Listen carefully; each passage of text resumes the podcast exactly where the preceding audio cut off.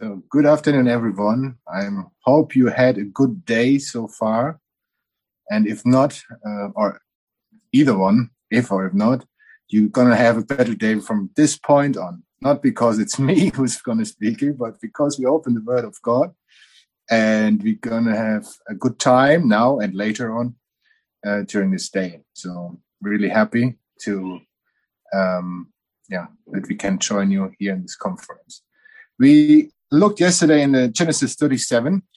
Today we're going to have a look at chapter thirty-nine. Before we go uh, more into the details or say something more, maybe we read at first this chapter. We already gave uh, people the different part to read. So we read chapter thirty-nine from verse one to twenty-one, and Salvatore starts with verse one to seven. Genesis chapter thirty-nine. Now Joseph had been taken down to Egypt, and Potiphar, an officer of Pharaoh, captain of the guard, an Egyptian, bought, brought him from the Ishmaelites who had taken him down there. The Lord was with Joseph, and he was a, a successful man, and he was in the house of his master, the Egyptian. And his master saw that the Lord was with him, and that the Lord made all he did to propose in his hand. To Joseph, so Joseph found favor in his sight and served him. Then he made him overseer, uh, overseer of his house and all that he had put, all that he put under his authority. So it was from the time that he had made him overseer of his house and all that he had, that the Lord blessed the Egyptian's house for Joseph's sake. And the blessing of the Lord was on all that he had in the house and in the field. Thus he left all that he had in Joseph's hand, and he did not know what he had except for the bread which he ate. Now Joseph was hand, handsome in form and appearance. And it came to pass after these things that his master's wife cast long, longing eyes on Joseph, and he, she said, "Lie with me." But he refused and said to his master's wife, "Look, my master does not know what is with me in the house, and he has committed all that he has to my hand. There is no one greater in this house than I, nor has he kept back anything from me but you. Because you are his wife, how then can I do this great wickedness and sin against God?" So it was, as she spoke to Joseph day by day, that he did not heed her, to lie with her or to be with her. But it happened about this time, when Joseph went into the house to do his work, and none of the men of the house was inside, that she caught him by his garment, saying, "Lie with me." But he left his garment in her hand, and fled and ran outside. And so it was, when she saw that he had f- left his garment in her hand and fled outside, that she called to the men of her ha- house and spoke to them, saying, "See, he has brought into a- us a Hebrew to mock us. He came into me to lie with me." And I cried out with a loud voice. And it happened when he heard that I lifted my voice and cried out, that he left his garment with me and fled and went outside. So she kept his garment with her until his master came home. Then she spoke to him with words like these, saying, the Hebrew, the Hebrew servant who you brought to us came into me to mock me. So it happened as I lifted my voice and cried out that he left his garment with me and fled outside. So it was when his master heard the words which his wife spoke to him, saying, Your servant did not, your servant did to me after this manner, that his anger was aroused. And Joseph's master took him and put him in, in into the prison, a place where the king's prisoners were confronted, and and he was there in the prison. But the Lord was with Joseph and showed him mercy, and he gave him favor in the in the sight of the keeper of the prison. Okay, thank you very much. Yes. Before we go into the details of the chapter, we have to say, what's the subject for today? Today's subject is Joseph in Potiphar's house. And we have seen yesterday something out of chapter thirty-seven, where we found, found Joseph in the father's house. And uh, we have seen the beauty and the uh, richness that is there in the relationship between Joseph and his father, or we can say the Lord Jesus and his father as well. And as we find um, Joseph here, it still continues to be a type of the Lord Jesus. And we want to look today in this chapter that is full of practical and um, full of um, uh, or full of the Lord Jesus, so to speak, uh, in these two parts. At first, we want to have a look what speaks of the Lord Jesus, and then we have a look what can we learn practically from it.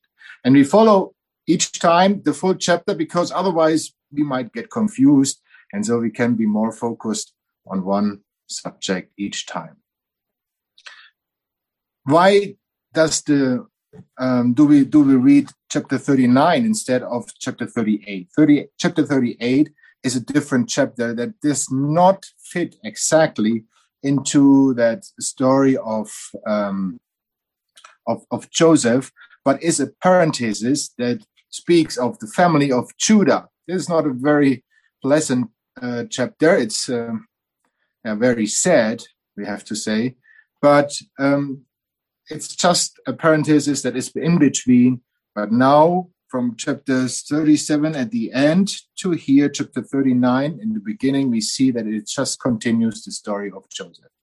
I think this is uh, important that we follow this thought through. When we speak about the Lord Jesus as um, Type, oh, uh, Joseph as a type of the Lord Jesus, we have to keep in mind that there are always similarities to the Lord Jesus and differences. And when we have that in mind, we look at this chapter, we see some similarities and differences. At first, we um, see that Joseph was a slave here. When we look into the first verse, it says that Joseph was brought down to Egypt. So Joseph was not voluntarily in Egypt. We still remember that this was he was a young man, around about seventeen years, and he was not voluntarily uh, working at slave or as a slave. But the Lord Jesus, when he came on this earth, he was voluntarily here, and he made himself voluntarily as Uh, a bondservant. We, we have this verse in Philippians chapter two that makes this very clear. That's a well-known verse. Um, he said, um, it said there in uh, verse six, who, subsisting in the form of God, did not esteem it an object of rapine to be an equality with God, but then but emptied himself, taking a bondman's form, taking his place in the likeness of man. So the, he took the place of a bondservant himself. And this is a huge difference between Joseph and the Lord Jesus. So when Joseph was brought to the place, the Lord Jesus came voluntarily on this earth to serve. And we find this connection in Mark chapter ten. When we look there in this Uh, in, in this well-known verse, in, in verse forty-five, we read, uh, for also the Son of Man did not come to be ministered to, but to minister and give his life a ransom for many. So there we have the connection. Joseph in Potiphar's house is a picture of the Lord Jesus as the servant. And when we connect chapter thirty-seven with the Gospel of John, as we did last night, we can connect chapter thirty-nine with the Gospel of Mark, which speaks about the Lord Jesus as the servant. I think this is a wonderful connection that we find even in these Old Testament um, scriptures, these wonderful connections to the Gospels. And we can clearly um, see the connection in between. When or how else can we see that Joseph is here a slave in this chapter? I think in verse twelve, and I'm not mistaken, let me check it again. No, it's not verse twelve. It's uh, verse fourteen. It says that this woman, this wife of, of Potiphar, he said that, that a Hebrew man, that Joseph was called a Hebrew man. And the Hebrew man reminds us immediately to two people or two occasions in Scripture. First, to Abraham. He was called a Hebrew, or he was a Hebrew man. And secondly, it's a remind us to uh, Exodus twenty-one, where we find the Hebrew servant. And this Hebrew servant in Exodus twenty-one is also a prefigure or a type of the Lord Jesus. And this gives us another connection that we find here. Hebrew means coming from the other side. So this is the connection that we find. The Lord Jesus, he came from heaven to earth. He was indeed a stranger here in the same way as Joseph was in Potiphar's house. He was not his home country. He was not at home there, but he worked there. He ministered there. He was a slave there. When we look into this Hebrew servant as a prefigure, we find as well that this speaks someone who voluntarily did something, right? He said that he did not want to go out for free. He just wanted to stay because of his love to his master, to his wife, and to his children. And this makes this picture even more beautiful when we see the Lord Jesus as servant. He loved God, his the master, it's God, speaks of God. The wife speaks of the assembly and his children, and speaks about every single believer.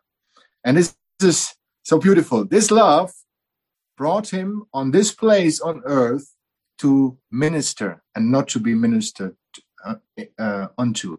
And this is so great that the highest person or the highest Um, yeah, we can say the highest person made himself, emptied himself, made himself to be a bondservant on earth. We cannot fathom that, right? The one who commanded with one word, and it was, he became a bondservant himself.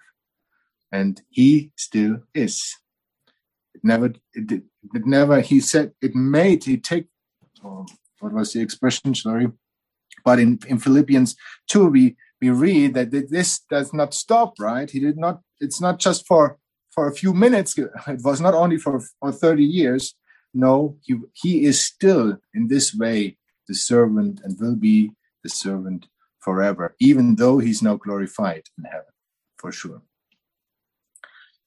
When we look now um, into these details of this, this chapter, we find in verse two that it said that Jehovah, the Lord, was with Joseph, and he was a prosperous man. So we find here the first hint, um, again, to the Lord Jesus. When we look into the Lord Jesus' life, we see that God was with him. We find three times in Scripture that um, uh, people, or, or it is said about him, that God was with him.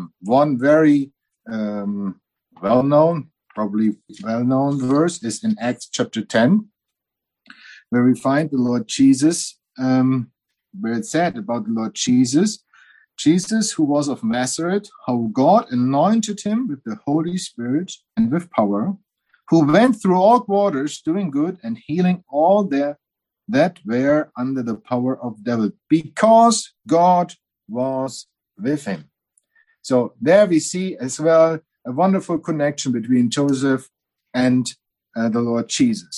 Another scripture that says is in Acts chapter seven, verse ten, that uh, it says even here, no, sorry, that's not, yeah, that was that, that Joseph, it said here about Joseph that God was with him and that he delivered him out of all his tribulations. But another scripture that we find is in John chapter three, because there other people around him, they said in um,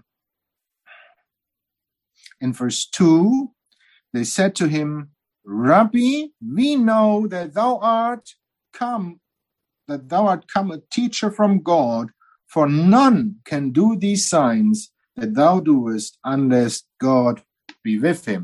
So the people around him, they recognized the Lord Jesus as one who was, that God was with him.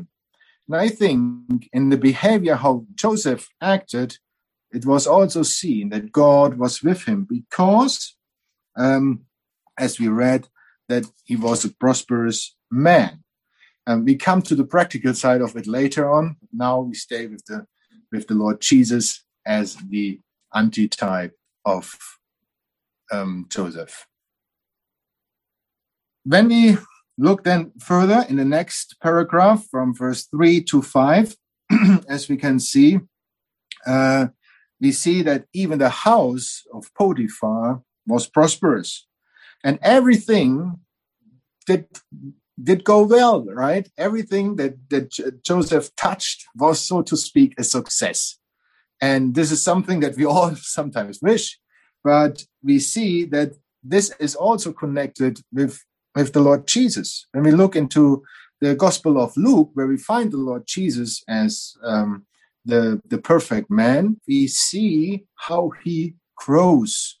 Everything that um, uh, Joseph or Joseph grew in, in this sense, and the Lord Jesus was, even in a young age, also growing, and it was seen to the people when we look into Luke chapter two. Luke chapter two, they have these two verses in verse forty. It says, "And the child," as the Lord Jesus, "grew and waxed strong in spirit, filled with wisdom, and God's grace was upon him." And then fifty-two, "And Jesus advanced in wisdom and stature and in favor with God and man." And I think there is the, another connection. It was not only with God, but it was also with man. So it was the the the, the perfect um, or the, this this very good behavior of Joseph was not only recognized by God, but also by man. In the same way, it was with the Lord Jesus. It is not reported about the Lord Jesus what exactly it was, because we don't read much about the first thirty years of the Lord Jesus' life. But we know that he grew in favor with God and man. And this is precious when we see that uh, in these small details that we find, or probably small t- details that we find in Scripture, we have the connection to the Lord Jesus. In verse six, it says then, "And Joseph was of beautiful form and beautiful countenance." So he was a handsome man, as we said, as, as we would say today. And it is true. Uh, we have another handsome man in Scripture. It was, for instance, David, right? He was also beautiful.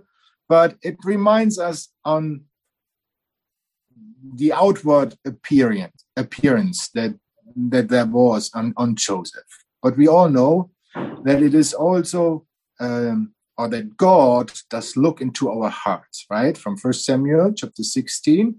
That God does not judge the outward appearance. We come to the practical point later, but mainly looks into the heart. And it reminds us on the Lord Jesus' perfectness, right? In every detail in his heart. Of him, it's what we just have in the Song of Songs and Sundays. Of him, it could be said uh, um, that he is altogether lovely, right? That's what we have in, in Song of Songs, chapter five, I think, verse twelve. Or Psalm forty-five, that's another very interesting verse in, in this connection. It says in verse two, "Thou art fairer than the sons of men." And this is this does this not and this does not speak about the outward appearance. Because when we look at the outward appearance of the Lord, we have to look in Isaiah, in Isaiah fifty-two and fifty-three. And what do we read about the outward appearance of the Lord Jesus? And this is interesting there, because it says in verse fourteen, "His visage was so marred more than any man, and his form more than the children of man." Of man. So there was no beauty outwardly. In, verse, in chapter fifty-three, the verse two at the end, it says, "There is no beauty that we should desire him." I think the, the outward appearance of the Lord Jesus indeed uh, was recognized under all these things he suffered, and was not probably the most uh, beautiful um, appearance that you can imagine. But we see that God looks into the heart and looks into the character of someone. What is inward, the inward beauty, is that what God appreciates the most, and what he saw in the Lord Jesus, um, that he could say, um, "This is my beloved," right? So, uh, "my beloved son, in whom I am well pleased." And this is God's view on the Lord Jesus, How beautiful is that, that we have Joseph in these small details here, um, seeing a part of that. Then we come to the temptation of the Lord, uh, of, of Joseph, and we, we, we look into uh, Genesis thirty-nine, verse, verse seven to twenty, in this paragraph now. And we see that Joseph um, was brought here, or he had to work in that house, right? He could not choose where he would work. So he had to work in that house. And um, there was this woman, Potiphar's wife. And she, as it said, raised his eyes on Joseph. So she wanted to uh, be intimate, sexual intimate with Joseph. But Joseph knew that this was sin, and he refused that. But in the same way as Joseph was tempted, the Lord Jesus was tempted by the devil. And we can connect that with Matthew, for instance, Matthew chapter four, uh, in the first eleven verses, where um, we find the Lord Jesus in the wilderness. And after thirty days, um, the Lord Jesus, he was tempted of the devil. And it's interesting here that Joseph, he said, um, how could I do this great wickedness against God, right? And he knew that he was always under the eyes of God. He knew that every sin was at first against God. But the Lord Jesus, he also um, answered to the devil. Of course, he could answer a little bit different than Joseph. This is something we could not answer. Uh, he said, you shall not, uh, what is the expression? And thou shalt not tempt the Lord thy God. So the devil, he was defeated or defeated by the Lord Jesus because, or, or yeah, not, yeah, defeated by the Lord Jesus, we can say that, because he was God himself, and he could not tempt anything. The moral character of the Lord Jesus was perfect in every detail. We have the three verses in Second Corinthians five twenty-one. Uh, we read, for instance, about the uh, perfectness of the Lord Jesus. I just mentioned these verses. Um, or I can read them better because I, my English qu- skills of quotation are not very good. So it says that he who knew not sin. This is the first uh, thing that we learn about the Lord Jesus. The Lord Jesus did not knew sin. The second part is that what we find in um, um, First John, First John three. And there it says, verse five, In him is no, in him sin is not, or is no sin. In him sin is not. So the Lord Jesus did not know sin. In him is no sin. And we learn from First Peter chapter two that the Lord Jesus did know sin. First, um, um, First Peter chapter two, verse twenty-two, it says, "Who did know sin? Neither was guile found in his mouth." So these three parts, Lord Jesus did not know sin, sin was not in him, and he did know sin. The Lord Jesus was perfect. And because of that perfectness, the Lord Jesus uh, or the devil could not find anything in him. In John chapter eight, the Lord Jesus asked, who can, oh, no, maybe I read again. Um, John chapter eight, verse Uh, forty-six. Yeah. Which of you convinces me of sin? So there is no opportunity for anyone to find any sin. Even it's very striking when we see later on the Lord Jesus uh, in front of Pilate and, and all these Pharisees, and they were calling false witnesses, and they could not find uh, false witnesses who were uh, in harmony with each other, right? There was nothing. The Lord Jesus was perfect in all ways. How beautiful. Uh, the only one that reminds me or we have these two persons in Scripture where we do not find specially mentioned of whom we have these reports, and uh, we don't find any sin mentioned, is Daniel and and Joseph. And with Daniel, it said that they were accused, or that they looked into his life and couldn't find anything to claim him of, right? And this is also beautiful when we see this connection. Joseph, he did not fall into this temptation.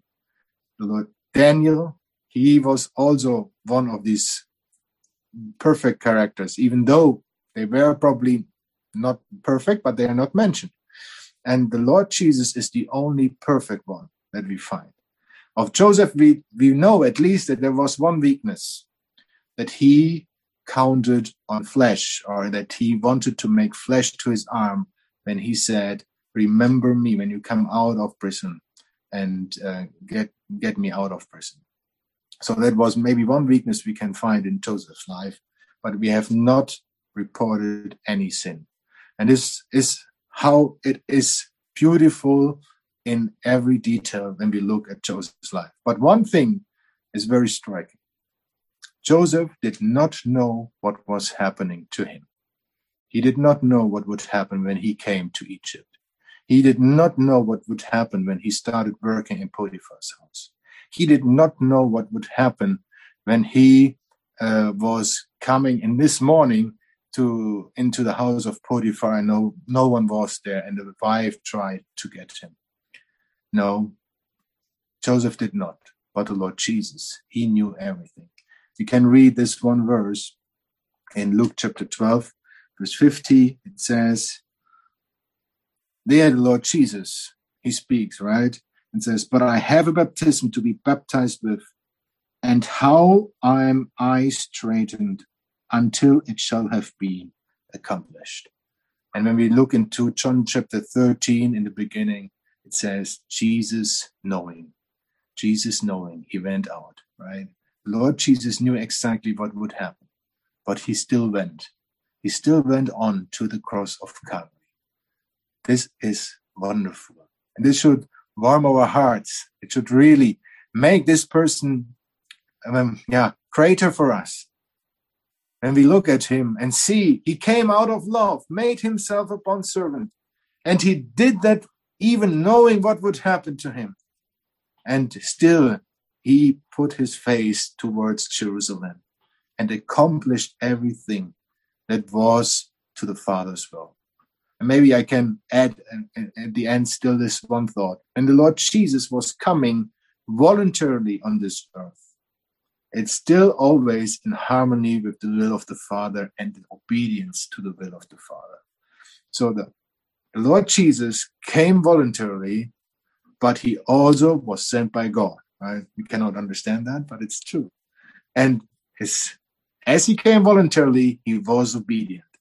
And this is something as we that, that we cannot grasp really, because we don't know what it really means, right? To do something voluntarily at the same time as to be obedient and submit yourself completely under the will of the Father.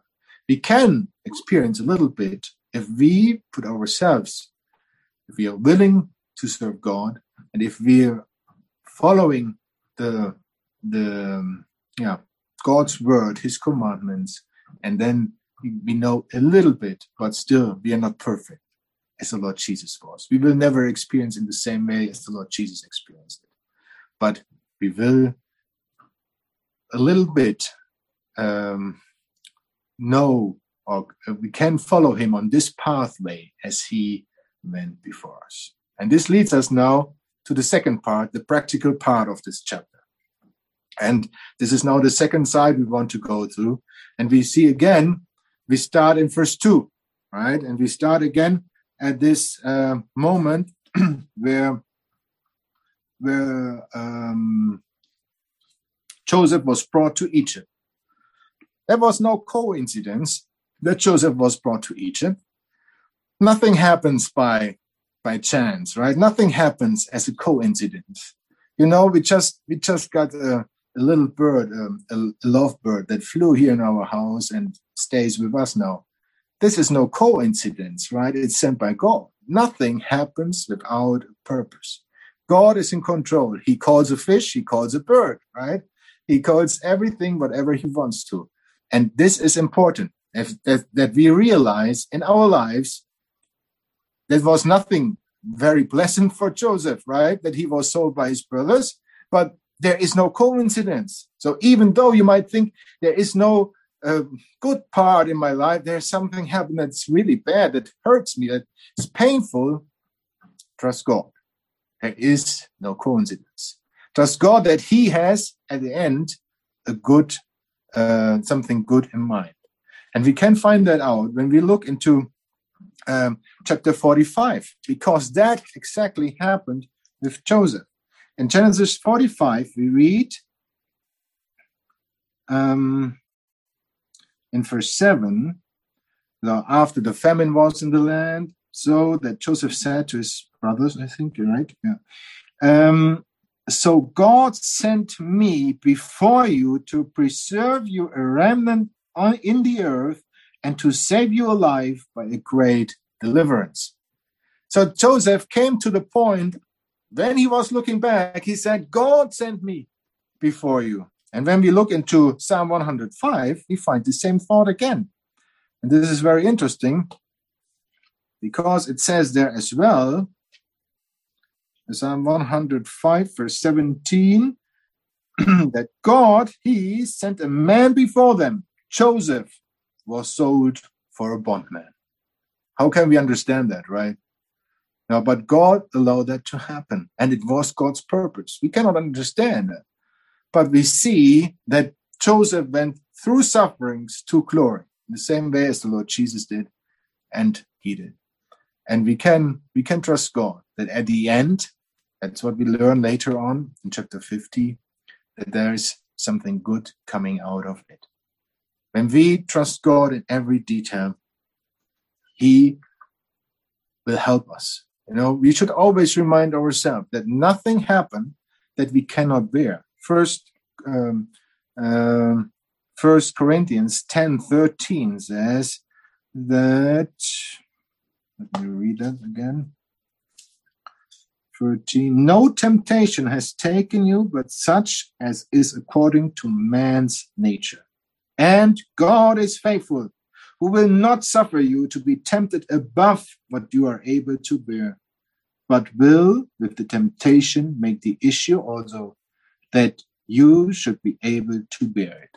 The Lord takes care for it. When we are following him and when we trust him, he takes care for it. He will never allow something to happen that we cannot bear.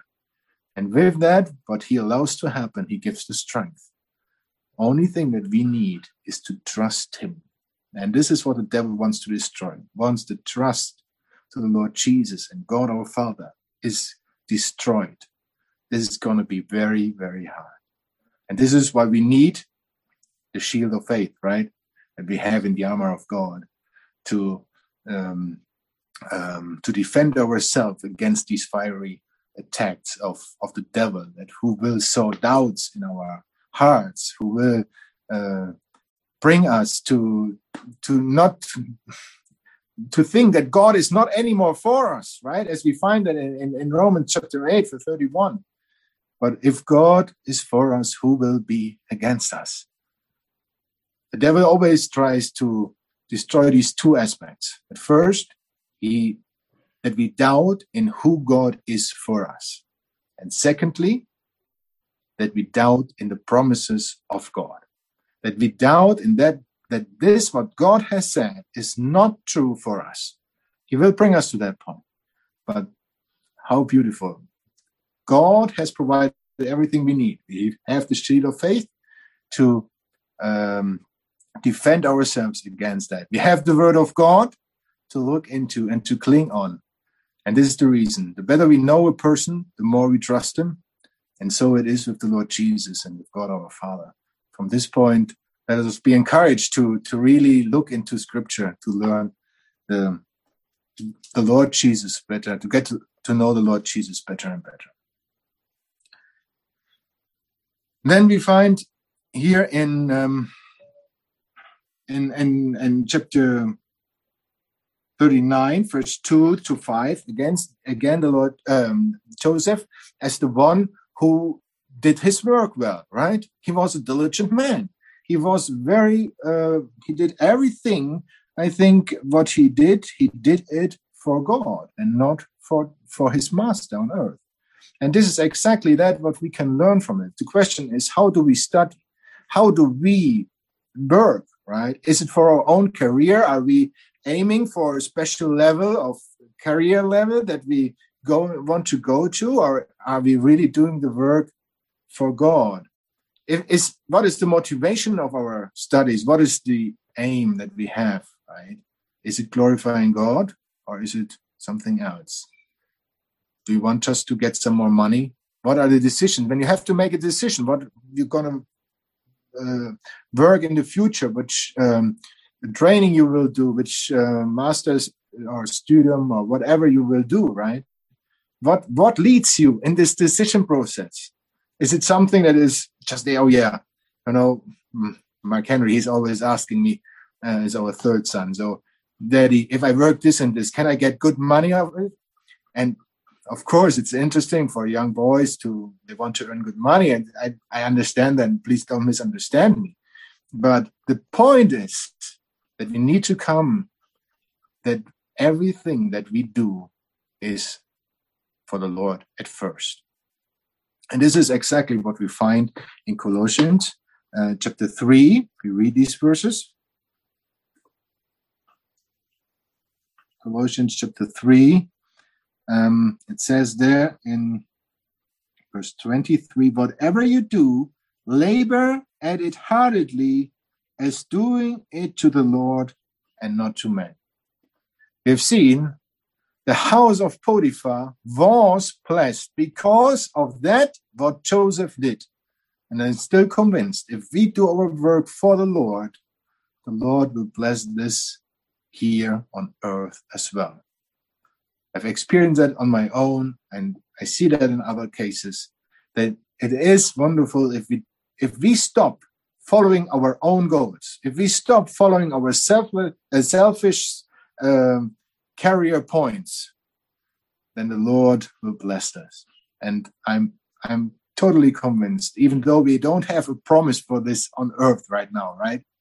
But I'm still convinced that the Lord will give a reward. Which way? To that, if we do it for his glory. Then we see in verse six here in Genesis chapter thirty-nine, verse six, that Joseph was a beautiful man. So what can we learn out of this? We learn from the Lord Jesus that God does not look on the outward appearance, right? So they are here young men and women. And um, I don't say you don't have to look on your outward appearance. You can do that, right? But it's not the first point. What we need to know is that God looks in our hearts. He looks at our motives. He looks at our um, purpose of hearts, or decisions, right? We, we we make every day. He looks what is the what constrains us, so to speak. What is the the motor, uh, the engine? The engine of uh, our our life that that is uh, uh, keep us, that keeps us going, and, and where we focus to, and when when when we have this in mind, it changes, right? Of course, we and God has. Oh, there is one verse just came in my mind. It says that God um, has joy about the truth, inward truth, or something like that. The, the inward truth that is in us. And I think this is this is still true. The uprightness before God is very important in our life. When we have that, when we are upright before God and before man, then it is a beauty that is there for God. When we honor God with everything that we do, then it is beautiful for God. It's not if we um, if we have the best clothes, right? That's not that's not what it makes the outward. In this in this in this time, every everyone is out of um, uh, yeah. You you you need to have the best and new clothes, and you have need to have branches, and uh, the, um, there are only a few branches that are really uh, the ones that are in, all others are out. And if you don't bear them, you're in or out. But this is not what I mean, right? And this is not important. And it doesn't, it, and it isn't important if you have the greatest house whatsoever. That is not important at all, right? And uh, everything is beauty. No, the outward appearance is important, but in modesty. And this is what we learn from the New, New Testament, right? Women, we, we, when we look into Titus, we see that how, or maybe we, we read that, because I think it might be helpful to read these verses before I, the word of God speaks always better than I do. So Titus chapter two, it says there in verse six, oh, yeah, no, sorry, that is now about the young man. We come to the, to the women in Timothy. But here, the younger man in like manner exhort to be discreet in all things, affording thyself as a pattern of good works in teaching, uncorruptedness, gravity, sound word, and so on. So we have here at first young man who should be uh, discreet in all kind, right? There is even, you know, we look, well, often speak about women at first when it comes to clothing, and uh, everyone, you know, looks if everything is sexy in this in, in these days. But this is not the matter how it looks, uh, how God looks upon us. If we want to please God, we need an outward appearance that is pleasing Him, and not people. And you know, guys, sorry to say that, I I, I cannot. I'm of course not the best model, right? But But it doesn't count how many muscles you have, right? How many times you're in the gym, and how uh, how how great that looks in one of the shirts you wear. That's not that's that, that's not the main point, right? Um, the main point is what attitude towards God, and is that attractive for a woman? And on the other hand, for a woman, it is the question: what, uh, whom do you want to attract? Do you want to attract God, or just people? And we look in First Timothy chapter two, we find that it said in verse nine, uh, in like manner also that the woman in decent deportment and dress adorn themselves with modesty and discretion, and not with uh, braided hair and gold or pearls or costly clothing, but what becomes women making profession of the fear of God by good works. So God has a clear picture what our outward appearance shall be, right? Modesty, fearing God. Is that seen in our clothing?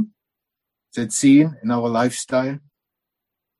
Let us examine ourselves. Let us prove in the light of God. It is this, what is attracted to God, attracts a godly woman for man. And this, what is attracted to God, attracts a godly man, right? So when we have that in mind, we will have couples in the future that are God-fearing, outwardly and inwardly, and all pleasing God. Then we come to the next point. In verse seven to twenty, we see that um, Joseph was tempted, as we said, right? And we said already that Joseph was not there by choice. He had to be there. And this is something that is different to us today. Most of the time, we can choose where we go and where we are and what we do. And if we if we do so, we can ask the question, is that what I'm doing glorifying God? Is it a place where I can be a witness for God, for the Lord Jesus? Or is it something that is maybe not the right place? And, you know, I usually say, is it a place where I could took the Lord Jesus as my friend with me, right? If that is if that is a check, it's okay. If it isn't, we better not there at the place, right? It's very simple and very easy how we can distinguish what we can do and what not. If we know what pleases God, all other things are just um, yeah, out of our mind, so to speak. And this is the first point we can connect with that. Joseph could not choose. We can choose. We can, we can, we can, we can uh, go to the places where we might be not tempted. Um, or the devil is, can be everywhere, but on the one hand, where the temptation is less than in other places. But as we find here, Joseph was grateful, right? He said, your master has given me everything. Why should I do anything? So whenever we are in difficult circumstances, there's also always a reason to be thankful for something. When we, uh, here in the Philippines, we have uh, still on the lockdown as you are, so, and this for a long time, and especially with the kids, but we are happy to live in the place where we are because we think that God brought us here because of these circumstances. We're very thankful for this. There might be other parts which are very difficult, but it's, there are always reasons to be thankful. How, and if you trust God and if He leads you, He will bring you to the point that you can even be thankful when times are difficult. But then there is, of course, the temptation, right? There is uh, this wife who wants to uh, to sleep with um, with uh, Joseph, but Joseph knows that God is watching him. And I think this is very important that we have that in mind. We cannot hide before God. It was not possible for Adam and Eve, and it's still not possible for us today. It is something that God knows every detail of heart. It might not be seen by others, but it's always seen by God. And Joseph remarkably says, how can I do Uh, how can, what is the verse here? Um, yeah, here, verse nine. And how should I do this great wickedness and sin against your, my master Potiphar? Did he say that? No, of course not. He did not. He said sin against God. Do we see the difference? It's not at first against man. At first, it is against God. Whatever sin we have, whatever sin we commit, at first, it is against God. This should always be in our mind. When we have this in mind, it protects us. It helps us, as it did with Joseph.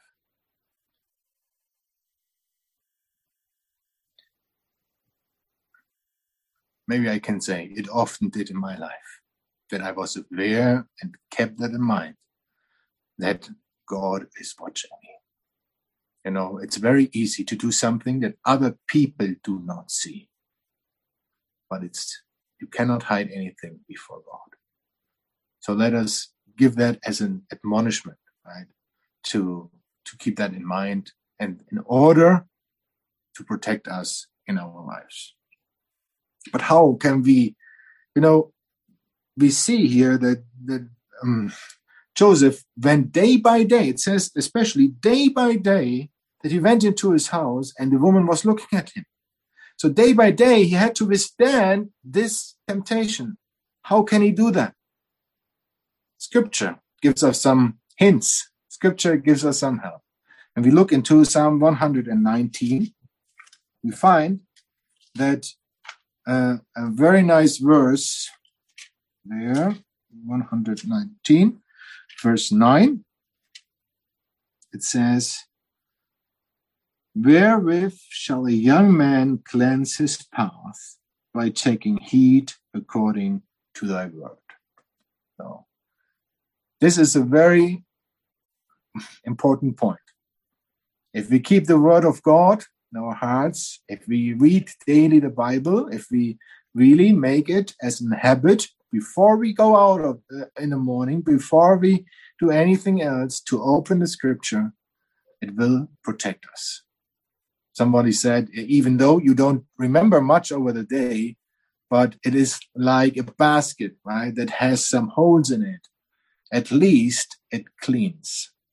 And that is very important, that we have that this word of God in us, that it is becoming a part of us, and it, if we keep it, we uh, it will protect us. We have similar thoughts that we find in John chapter fourteen.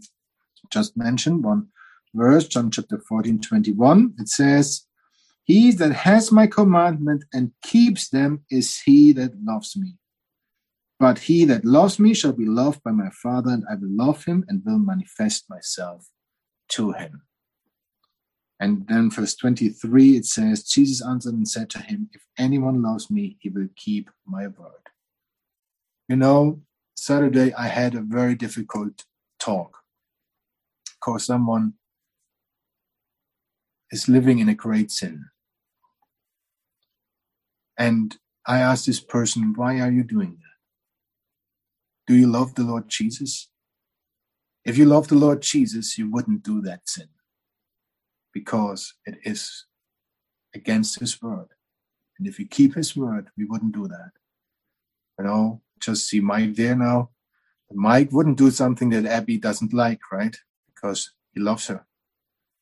And this is exactly what we do. We, we so to speak, adjust ourselves a little bit because the other one likes or doesn't like things. And the same way we have the scripture. When we adjust ourselves to scripture, we are always on the best path, right? And it's expressed, our love to the Lord Jesus expressed in our deeds, in our actions, and what is seen in it. And if we keep his word, we can withstand the devil. There's another verse in, in James chapter, chapter four, that we draw near to God, and then the devil, we can withstand the devil. The devil will flee from us. It's important that we have this close relationship to the, to the Lord Jesus in order to withstand. But there are times where we have to flee, as, he, as Joseph had, right? There's no other way than to get rid of this place, to get out of that place, to get rid of anything that is tempting me so so strong. And this is when we have to flee. You know, you cannot you cannot play with the fire. That's not possible. If you play with the fire, as Samson did with the wives, right? He was defeated at the end. But if we keep the word of God and follow his commandments, his advices he also gives in scripture, then we can withstand it first and know the time when we have to flee. Don't withstand when you have to flee.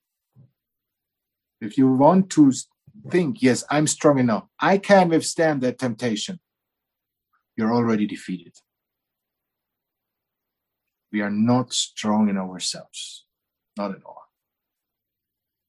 We are only strong in the Lord. If he gives us the strength we need to withstand, then because we follow his commandments, we follow his word, we follow him.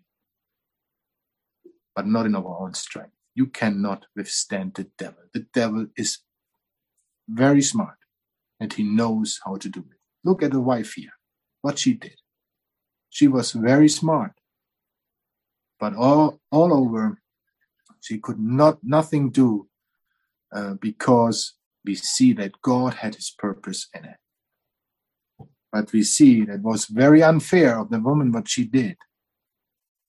But at the end, Joseph was the second man in the state, right? But because he flew, he, he fled, he fled.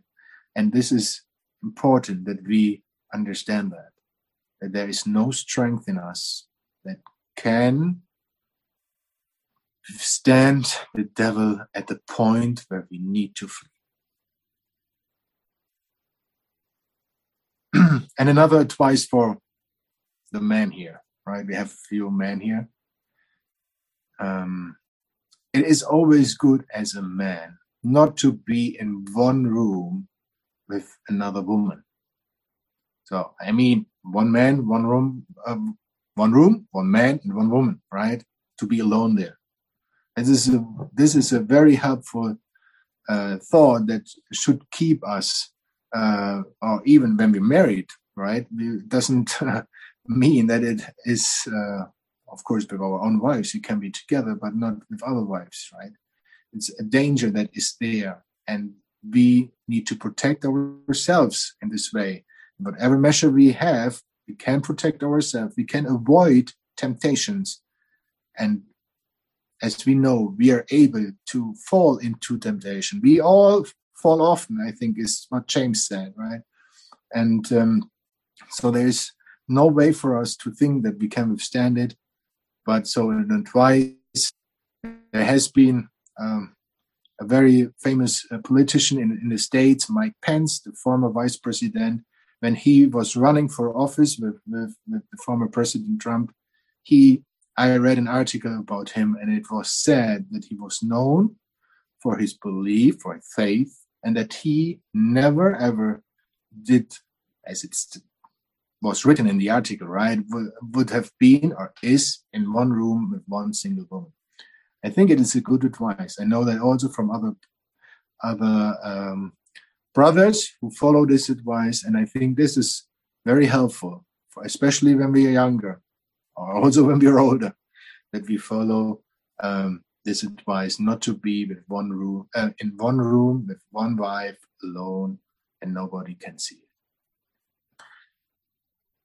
But there is also, of course, the the positive side of it, right? And this is what we find in Galatians chapter five. It says, "Walk in the Spirit, and you will not fulfill the lust of the flesh."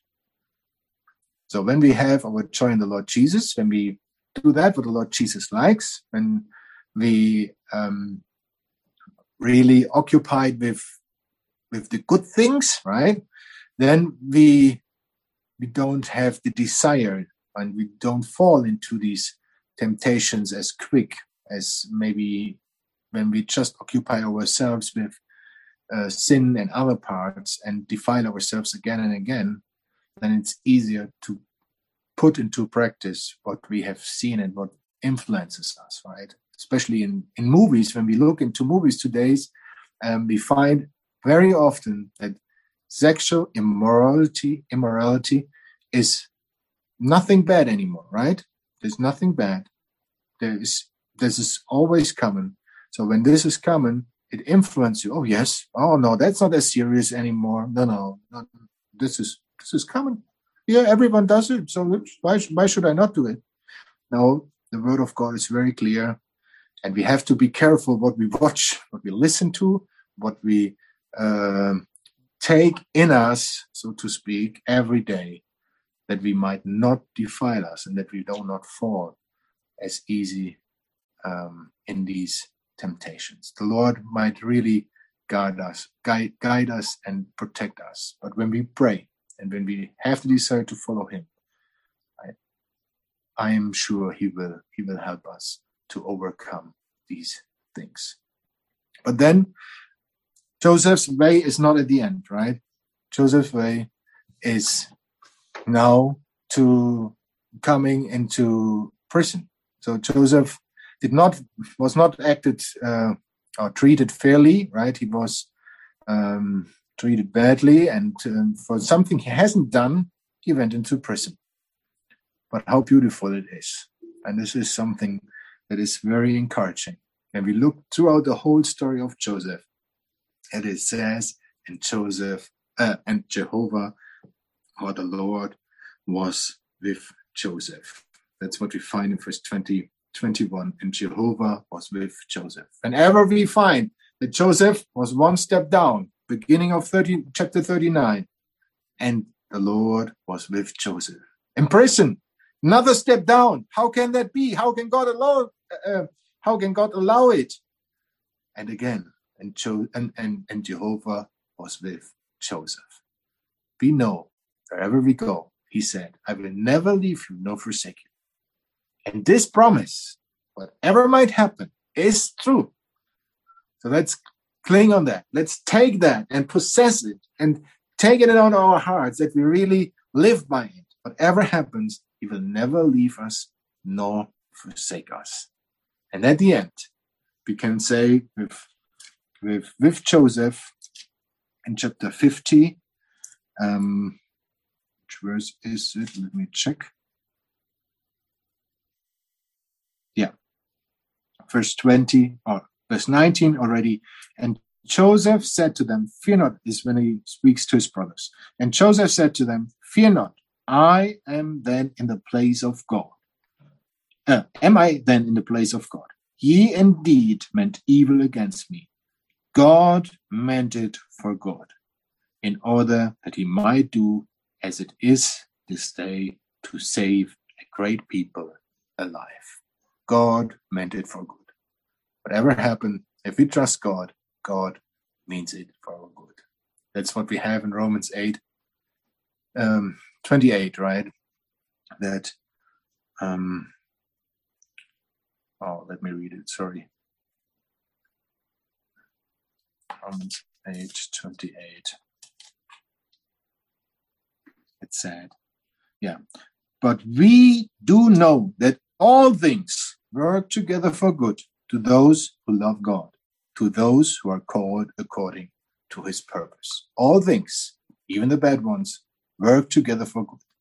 All things, because he means it for good, because he wants us to trust him. He wants us to glorify him even in difficult circumstances.